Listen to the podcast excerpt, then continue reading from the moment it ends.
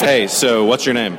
My name's Emily. And what year are you at App? I'm a junior. And I hear you have a joke. I do. Would you like to hear it? Yes. What kind of coffee does Beyonce drink? Mm, I don't know what. All the single lattes. Uh, welcome to RUF. Uh, my name is Chris again. Um, again, we're really happy that you're here, um, whoever you are. Um, a special welcome to you if this is your first time or one of your first times. So we're really thankful to have you as our guest. And any way that we can help you, answer questions, um, love you in any way, get you connected in any way, we would love to do that. So, anyway, welcome. Um, there's a lot of weird news stories out there. Uh, w- one of the weirdest ones I heard. Did you guys hear about the guy um, that was like a hermit in the woods in Maine for like 30 years? Did you guys hear that one? It sounds like the beginning of a joke. Did you guys hear the one about the, the hermit in Maine? Um, man, I'm just feeling so awkward with this microphone right now. If I'm like kind of back from you, you can still hear me there, right? Okay. Um, okay, so this guy was in, in Maine in like in the mid 80s. He just drove his car out, like up in the north of Maine where it's like really cold and no one lives. And um, he, he drove this to, end of, uh, to the end of a road and he got out and he just like walked into the wilderness and he disappeared for like 30 years. And um, he, li- he lived in the wilderness totally outside, but um, he wasn't like this like survivor man type guy. Like he didn't like learn to like hunt or fish or like gather nuts or anything. He um, he he survived for 29 years by like stealthily breaking into the same people's houses over and over again, and not even kidding, and stealing um, food, but not even like good food, like like like Twinkies and like Twizzlers and stuff, and other fruit, uh, foods that start with TW, and um, and he just lived that way. But the thing was, he for 30 years, there was only one time that he interacted with another person. For 30 years, he passed the guy on a trail one day, like halfway in, and all he said to the guy was, "Hi." And that, and that, was the only time he talked to another person for 30 straight years. They found him, he was breaking into someone's house, and they finally caught him. And um, the person that was interviewing him said, um, you know, like when you were out there, like in the solitude, did it make you, like, did it increase your perception? Like, were you able to, like, hear things other people can't hear and see things? And he was like, yeah, yeah, yeah, yeah, absolutely. But he said, you know, I had this increased perception, this sensory awareness, but when I looked inside, it did this weird thing. And he says, um, when, I, when I applied my increased perception to myself, I lost my identity. With no audience, no one to perform for, I was just there. There was no need to define myself. I became irrelevant. Like by himself, he became irrelevant to the world and even to himself. And it's hard to escape the fact that no matter what you do and no matter how significant your life is, there will come a time when just nobody cares anymore. Like no one remembers. Like, does anybody know who founded this wonderful institution called Appalachian State University? Kaylin, who is an ambassador, knows the answer to that question. Um, I, get the, I get the impression you need to know the answer to that for your job. Okay, um, how about, okay, the Plemmons Student Union?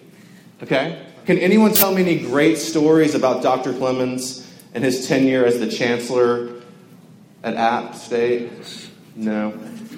Um, obviously was important. There's a statue of the guy outside the building. And yet we know absolutely nothing. And this isn't like shaming us, Silas knows plenty. Um, we'll talk afterward.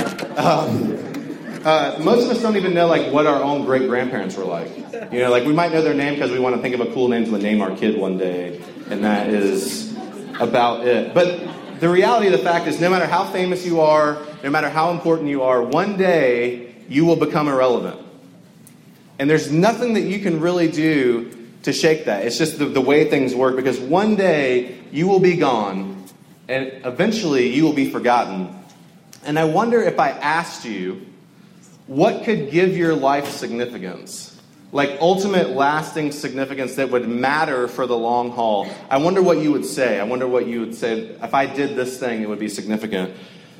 This semester, we're looking at the Apostles' Creed, which is this ancient summary of the Christian faith. And tonight, we get to this part where it says that Jesus, on the third day, rose again from the dead. It's in your, it's in your bulletin there, bulletin. It's in your worship folder, um, piece of paper that's folded in half. And um, what Paul is saying in the passage we're looking at tonight is if Jesus didn't uh, rise from the dead, nothing has significance.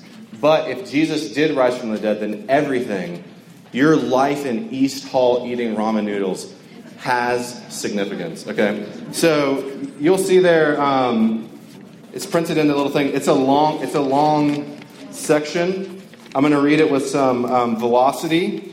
And the reason why I, I, I do this, when you're reading the Bible, I know some of you guys, you're like, okay, if you're a Bible reading person, I'm not assuming that you are, you're like, okay, I need some juice for today. So you flip it open and you like stick your finger down. You're like, okay, read this verse from Nahum and it's supposed to do something.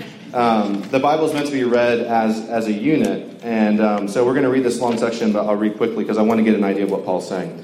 But listen, this is God's word. For I delivered to you as of first importance what I also received that Christ died for our sins in accordance with the Scriptures, that he was buried, that he was raised on the third day in accordance with the Scriptures, and that he appeared to Cephas, then to the twelve. Then he appeared to more than 500 brothers at one time most of whom are still alive, though some have fallen asleep. Then he appeared to James, then to all the apostles. Last of all, as to one untimely born, he appeared also to me.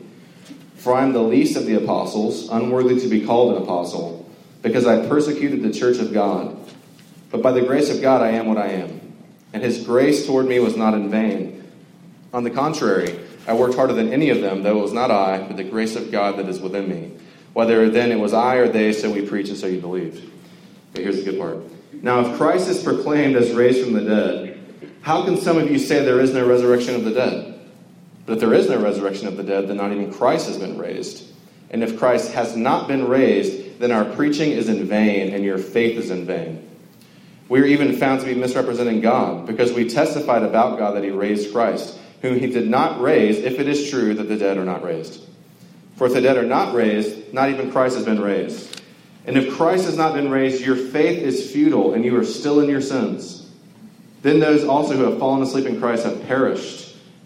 Uh, if in Christ we have hope in this life only, we are of all people most to be pitied. But in fact, Christ has been raised from the dead, the first fruits of those who have fallen asleep. For as by a man came death, by a man has also come the resurrection of the dead. For as in Adam all die, so also in Christ shall all be made alive but each in his own order. Christ the firstfruits, then at his coming those who belong to Christ. Then comes the end, when he delivers the kingdom to God the Father after destroying every rule and authority and power. For he must reign until he has put all enemies under his feet. The last enemy to be destroyed is death. I tell you this, brothers, flesh and blood cannot inherit the kingdom of God, nor does the, nor does the imperishable inherit nor does the perishable inherit the imperishable. Behold, I tell you a mystery. We shall not all sleep but we shall all be changed in a moment, in the twinkling of an eye, at the last trumpet. For the trumpet will sound, and the dead will be raised imperishable, and we shall be changed. For this perishable body must put on the imperishable, and this mortal body must put on immortality. When the perishable puts on the imperishable, and the mortal puts on immortality, then shall come to pass the saying that is written. This will sound familiar. Death is swallowed up in victory. O death, where is your victory? O death, where is your sting? The sting of death is sin, and the power of sin is the law. But thanks be to God, who gives us the victory through our Lord Jesus Christ. Therefore, my beloved brothers, be steadfast and movable, always abounding in the work of the Lord, knowing that in the Lord your labor is not in vain. Thanks for listening to that long passage. Let's pray. Father, we thank you for your grace. We thank you for your word. Would you be with us now as we consider it and show us Jesus as we pray in his name? Amen. Okay, so Paul, who wrote this letter, he's saying the resurrection is really important. And he says the resurrection is really important for three reasons, okay? This is what he wants us to know. This is what he's harping on. The resurrection really happened, okay? The resurrection had to happen. And the resurrection has ultimate significance for your life. Okay, so let's zoom through that. The resurrection really happened. Now, at a Christian meeting, that might seem obvious to a lot of you that we would believe that the resurrection actually happened. And a lot of you guys grew up believers or you're Christians and you're like, yeah, sure. I believe that it happened, right? But some of you, maybe not. Some of you are like, ah, that seems kind of dubious. I've never seen someone rise from the dead, so I'm not sure I could believe that. Um, and if we took a poll on campus, they're probably pretty mixed. Some people, yeah, that, that, that could have happened, and some not so much. And that mixed bag of perspectives on the resurrection was true when Paul wrote this letter almost 2,000 years ago. He's writing to a church in Corinth full of Corinthians, and that's why it's called First Corinthians. So now you know. Um, still can't help you with Nahum. Actually, it's the guy who wrote it. Anyway. Um, so he writes these people, but the people in the church, some of them had been lifelong uh, believers in the God of the Bible. They were they were practiced Judaism, and they had become Christians, so they had sort of been believers in God for a long time. Some of them became Christians um, from a, like a secular background, and some of them were still trying to figure it out. And there was this debate in the church, because I'm sure you've never heard of there being a debate in the church. And um, I know I sure haven't. And um, I've never started them either. Um, uh, but there was this debate in the church because the Christian folks believe, like, hey, when we die, one day we're going to come back to life. And, you know, that's a little bit weird. And so some people were like, yeah, I'm not sure about that. And there was still some doubt, like maybe Christ didn't even raise from the dead. Maybe this is just a spiritual thing that happens in our heart. So Paul is writing them and he's, and he's saying, look, this really happened. At, the, at the, that first section there, he, he's talking about that Jesus died and he was buried, and then he, on the third day, he, he came back to life. He, he was really dead, like actually dead. He wasn't just like nearly dead or swooned or anything like that. Uh, he was totally dead, and he came back to life. And he says something really interesting. He says, He appeared to Cephas, who's Peter, and then he appeared to these people, and then he appeared to these other people, and then he appeared to 500 people at one time. And he makes this little statement. He goes, um, and most of them are still alive, but some of them are dead. And what he's saying is look, if you don't believe in the resurrection, that's cool, but you should go ask some people. Because a lot of people saw Jesus when he, when he was risen from the dead. And there are certifiable eyewitnesses to this event. And if, you are, if you're struggling with that, you should go ask them. And then, like Jimbo, that lives outside of Jerusalem, will tell you, Yeah, I saw Jesus. It's weird. Isn't it crazy that Jesus came back from the dead? And so he's saying, go check the facts. It isn't a secret. Jesus appeared to a lot of people, and they can all justify that for you. And, and really, that challenge exists for us today. Um, yes, the people that you, you might be thinking, but yeah, all the people that I could ask are gone. Um, and, and you may be thinking, I, I probably don't believe in the resurrection, or I have a hard time with it because uh, you know, I've never seen someone come back from the dead, and that's a valid statement.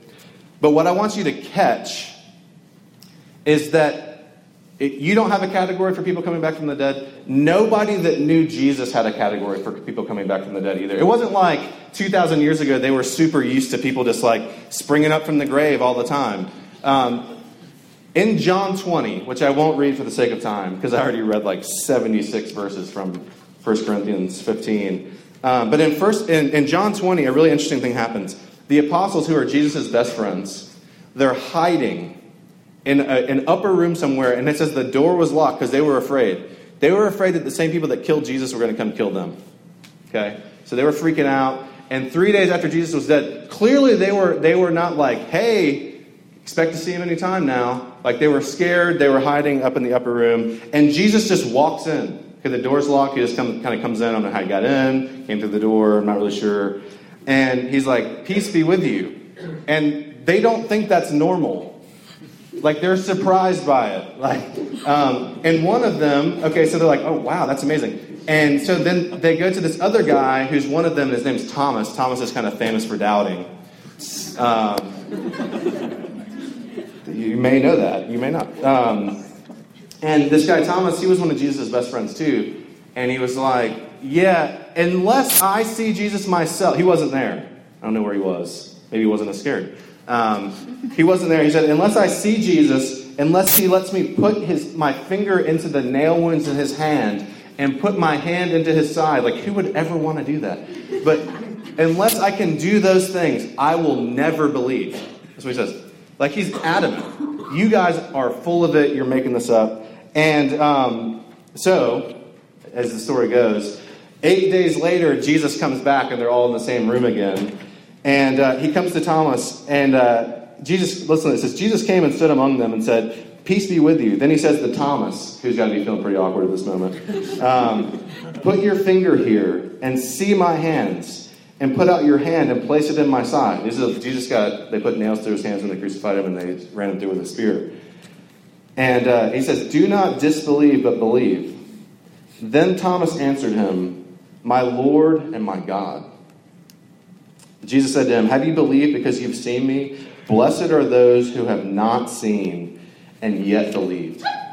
God bless you. That was a hilarious news. Um,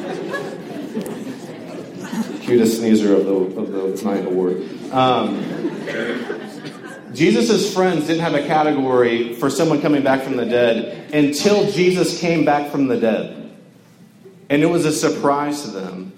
And Paul's saying, look, ask these people. This is a certifiable historical reality that people saw. All the data we have about whether or not Jesus was risen from the dead is in the Bible. Um, there's no reason to disbelieve these eyewitness testimonies unless we believe people just don't come back from the dead, and neither did anybody that saw Jesus, okay? The resurrection actually happened. The burden of proof isn't on the Bible, it's on us. And Paul, for Paul, okay, you're like, okay, why is this a big deal? For Paul, it was incredibly important that it actually happened because the resurrection had to happen. That's the second point. Um, look at what Paul says about what it would be like if the resurrection hadn't happened. He says, You know, how can some of you say there's no resurrection of the dead? But if there is no resurrection of the dead, not even Christ has been raised. And he says, Look, if there's no resurrection, what we preach is in vain. Your faith is in vain. You're still in your sins. Okay? It's not good. Um, and if, of all people in the world, Christians are to be pitied. Like everyone should take pity on us because we believe in this thing that didn't happen. And this is why it's so important. Last week, if you were here, we looked at Jesus and his death on the cross. And we saw last week that on the cross, Jesus was taking the penalty for sin that we deserve. In a sense, he was writing a check to pay for what we owe God in our sin. And if Jesus stayed in the grave, what that means is that the payment was not sufficient that death still holds uh, its grip on sinners. If Jesus stayed in the grave, the check he wrote bounced for insufficient funds. And we're still in our sins. We're like the kid that's waiting for the bus, right? And you know that the bus has already come 10 minutes ago. And the kid's just sitting there, and you feel terrible for this kid because he's waiting for something that just isn't going to happen. And if Jesus doesn't walk out of the tomb, we are waiting for something that is never going to happen. That's how vastly important the reality of the resurrection is. But, okay, in the gospel, there's always like a, a but, and there's really good news. But, Paul says, in fact, Jesus has been raised. And why that's important for us is because if Jesus has been raised, that means that he has beaten death. And no one has ever beaten death. That's the one thing that's never been done. You can overcome a lot of things, but you can't overcome death.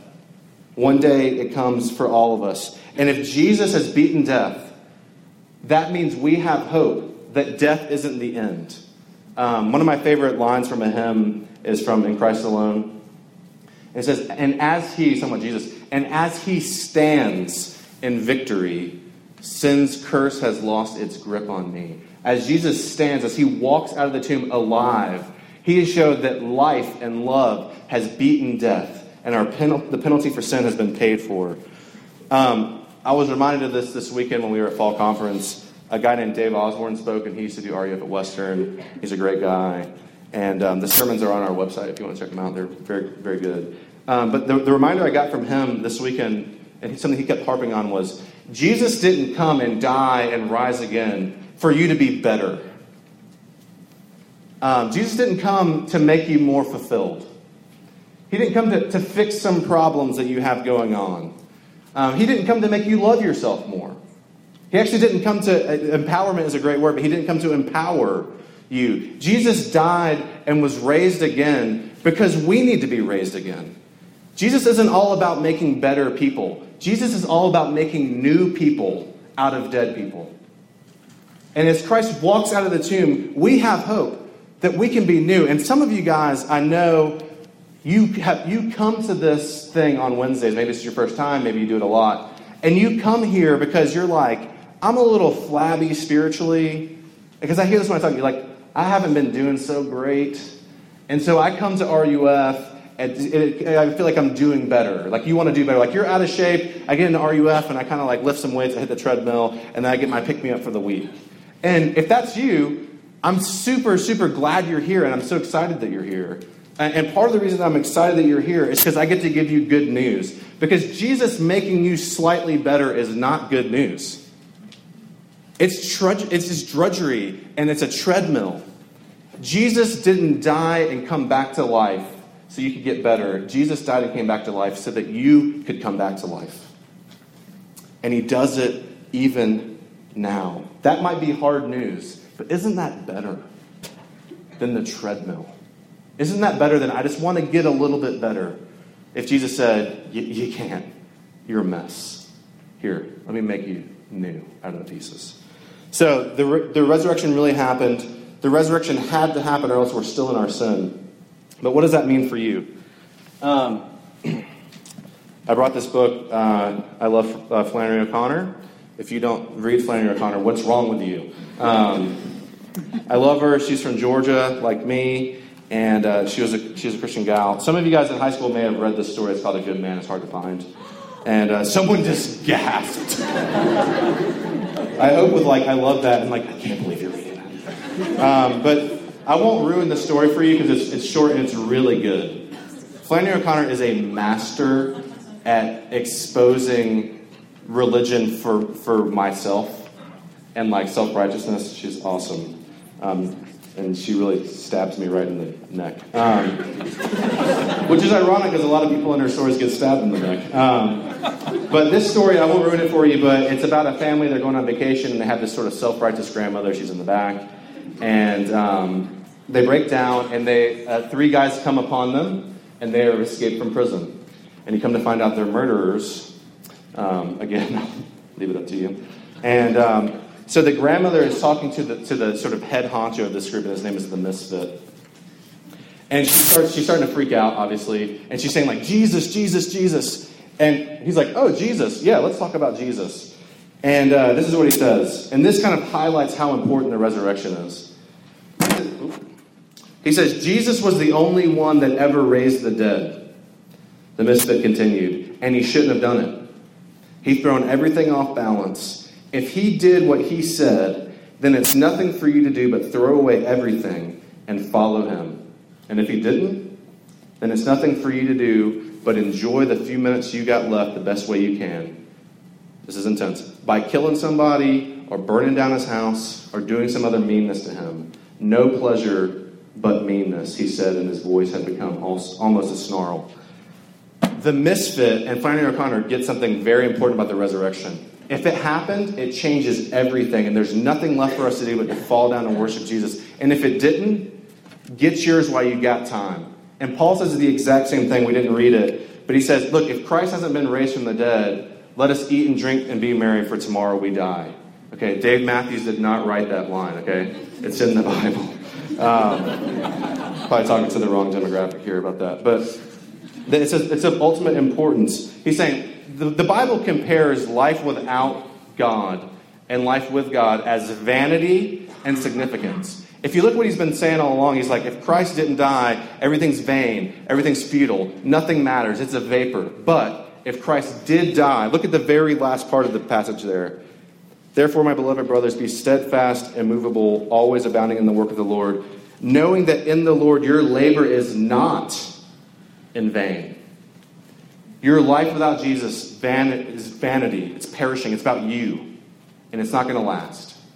But with Jesus, it means something. Your life becomes something. There's a great book by C.S. Lewis called The Great Divorce, and you should read it. It's a fictionalized account of spirits in hell. It's on the, the book table. Book table plug. Um, it's about spirits in hell that take a magic school bus, seriously, um, up to heaven and they're walking around, and what they notice when they get there is that everything around them is so much more significant they are, than they are. And by that I mean, when they walk, the grass doesn't bend beneath their feet. And when they try to like pull a daisy up out of the ground, their hands just get all ripped up from it. And they're afraid that it's going to rain. Because if the, the rain would be so significant and heavy and weighty that it would just tear them to bits. And they realize at that moment that everything they thought they were is insignificant in light of this reality of God. And the spirits in heaven, who actually aren't spirits but are real flesh and blood, they keep telling them, if you'll just come with me, if you'll just go further up, further in, and if you'll move toward Jesus over time, you will become more significant and you will take on weight if you will just move toward Jesus. Um, things feel very insignificant. I love Ryan Adams. And um, again, if you don't love Ryan Adams, what's wrong with you? And um, by the way, Ryan Adams and I were married in the same room. He married Mandy Moore. I married Sarah Jane, so sucker. Um, uh, um, and I mean it. If you don't know Mandy Moore, she voices Sheriff Callie's Wild West. And this, you know, that's not what she's famous for. Um, in my daughter's life, that's what she's famous for. Um, but he has a song on, on his new record called Give Me Something Good. And um, he captures this insignificance. He says, It's like there's no tomorrow, barely yesterday. All my life been shaking, wanting something, holding everything I have like it was broken. Give me something good give me something good. And what he is expressing there is in our heart the long for significance. That what we're doing day after day would come so down. He's like, does this matter at all? And all of us have this long to be significant. And I wonder, do you ever feel like giving up? Do you ever feel like what you're doing doesn't matter at all? Um, if you do, welcome to humanity. Um, let me be the first person to tell you that is okay and that's normal. And all of us deal with it in different ways. All of us escape in different ways. Some of us escape with Netflix, some of us escape with video games. Um, some of you escape with partying. Some of you escape with sports, like reliving your glory days on the intramural field. Um, some of you escape by getting a lot of likes or upvotes or whatever they kids are calling them now. Um, so, some, some of you escape your own feeling of insignificance by tearing other people down to the point where you feel better about yourself. Um, that you talk negatively about other people, because if they're brought down a little bit, then I'm more significant and I need desperately to feel significant. Um, some of you would say, or some, some would say, yeah, yeah, yeah, we all escape. And the way you escape, Christian minister guy, is by believing in this pie in the sky that Jesus is going to come back and he's going to bring you back to life, and it's a fantasy. Okay? Um, and fair point. Okay? But if Jesus actually walked out of the grave, if it really happened in space and in time, that means that death is not the end. That means that your life can have ultimate significance, that everything you do can be significant. Because here's why because you will live forever with God in perfection. And as we begin to get a glimpse now of what we will be in Jesus, if you come to Jesus by, by faith, Jesus doesn't say, Come here now, do these things. He just says, Come, you can't do it. Just rest in me. If you will just come rest in me, the story isn't over when you die. And as we get a glimpse of what will be with Jesus, every single moment of your life, yes, eating ramen in East Hall, or going to class, or um, advocating for your club, all of those things can take on tremendous significance right now. Um, I want to end with a story of a friend of mine. I want you to know that I don't tell this story because I take this subject lightly. Um, I don't because it's about cancer. And um, some of you guys know cancer very, very close up, and I understand that. And I'm very, very, very sensitive to that. Um, and especially if you've looked cancer in the face, I want this to be hope for you. But I went to seminary with a guy, his name's Jason Tippett, and uh, he's got a great beard. And um, but a couple, of, like two years ago, him and his wife, they moved to Colorado Springs to plant a church. And so you know, it's like the guy with four kids planning a church. He's probably eating ramen, just not in East Hall. And um, so they move out there, and pretty much the day they get there, some, some circumstances happen where they eventually come to find out that his wife has cancer. And she has breast cancer. I think Kara's like, man, she might be like a year or two older than me. And um, so anyway, so they, they did everything. They tried to be very aggressive, but the, it metastasized, which means it was in her blood. And Kara is, is she's still around. She is she's eaten up with cancer. I mean, she has cancer as bad as you can have cancer. And um, so, so I was in Panera today, and I was reading Kara's blog. She has a great blog. It's called Mundane Faithfulness, and um, you should read it. So I'm in, I'm in Panera, and I'm like, you know, a puddle, like reading this, this blog earlier. And I was struck by the fact that the, the insignificant seeming things of her everyday life, she has so much hope in them.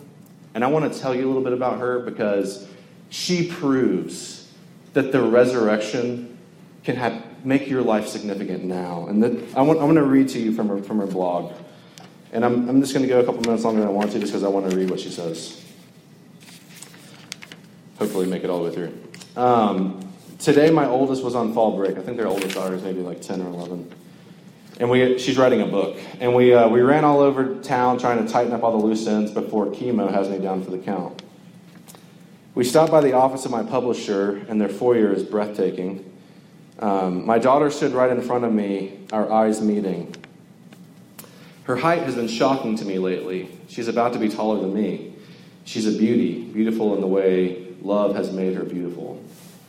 She hugged me as we stood waiting, hugged me without embarrassment that she was loving her mama in front of strangers. And I looked at her squarely and asked her if she could feel my love. She answered in the affirmative. I told her that my love would always be with her, even in the places that I may not be with her. That the Bible says love never ends. And this love, this amazing love I feel towards my people, towards you in this breath, it will not end. It's bathed in the love Jesus has for me, his overflowing love that extends itself through my broken body and will last forever and ever. Then our friends that have loved us so well came and spoke to us about the book. We all stood awed by what God is doing through our brokenness. We were all humbled. Then my dear publicist Lisa asked if we could pray together. As she started to pray, my daughter grabbed my hand. I can't handle this because I have kids, I have daughters. Um, she started to pray, and my daughter grabbed my hand. As Lisa was praying, my dear Ella tapped once, then she tapped four times on my hand, and after a pause, tapped my hand three times. Our secret code for I love you, 143, because there's one letter in I and four in love. So much goodness and grace, so much, it's beautiful, really. These moments, these little moments quietly loving one another matter. No one is watching, no one needs to. Teach your loves the 143 tap. And in a quiet, sacred moment, tap your heart to the one beside you. Love matters. It never ends.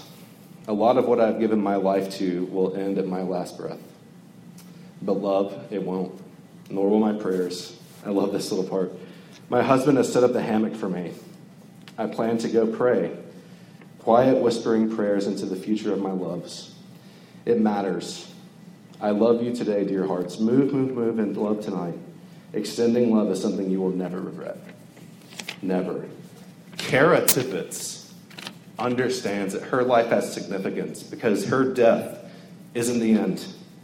That the love that she has in Jesus and the hope that she has in Jesus are changing her right now.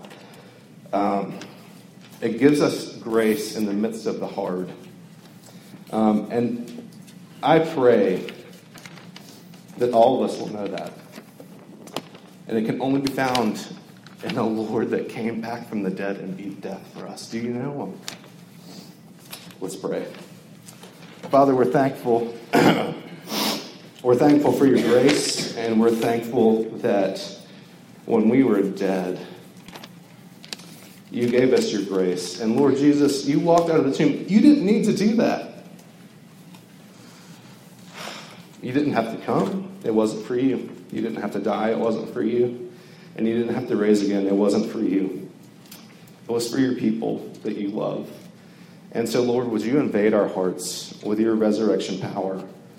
that we would know that in you our labor is not in vain. We pray in Jesus' name. Amen.